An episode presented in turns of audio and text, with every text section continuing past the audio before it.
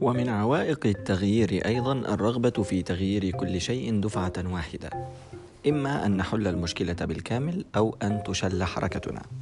نحن نعاني من هذا الأمر كثيرا وأزعم أن الاستهانة باليسير من التغيير سبب رئيسي في حالة الإحباط المنتشرة بيننا في هذه الأيام.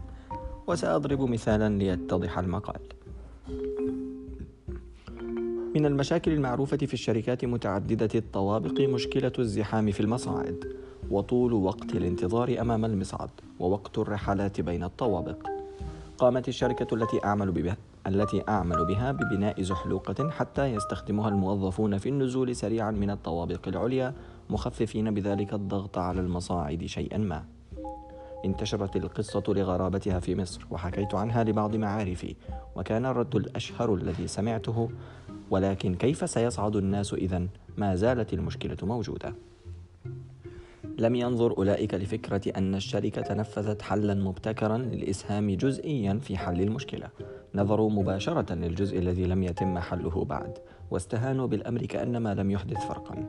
تماما كما استاء المعلمون في وزارة التربية والتعليم والتعليم الفني بعد صدور نظام التعليم الجديد واشتكوا أن الوزير لم يحل بعد مشكلة المعلم واستغلوا هذا في مهاجمة النظام الجديد. أليست تلك نقرة أخرى؟ أليس النظام الجديد خطوة جديرة بالاحترام في طريق طويل لا يبدو أن له نهاية؟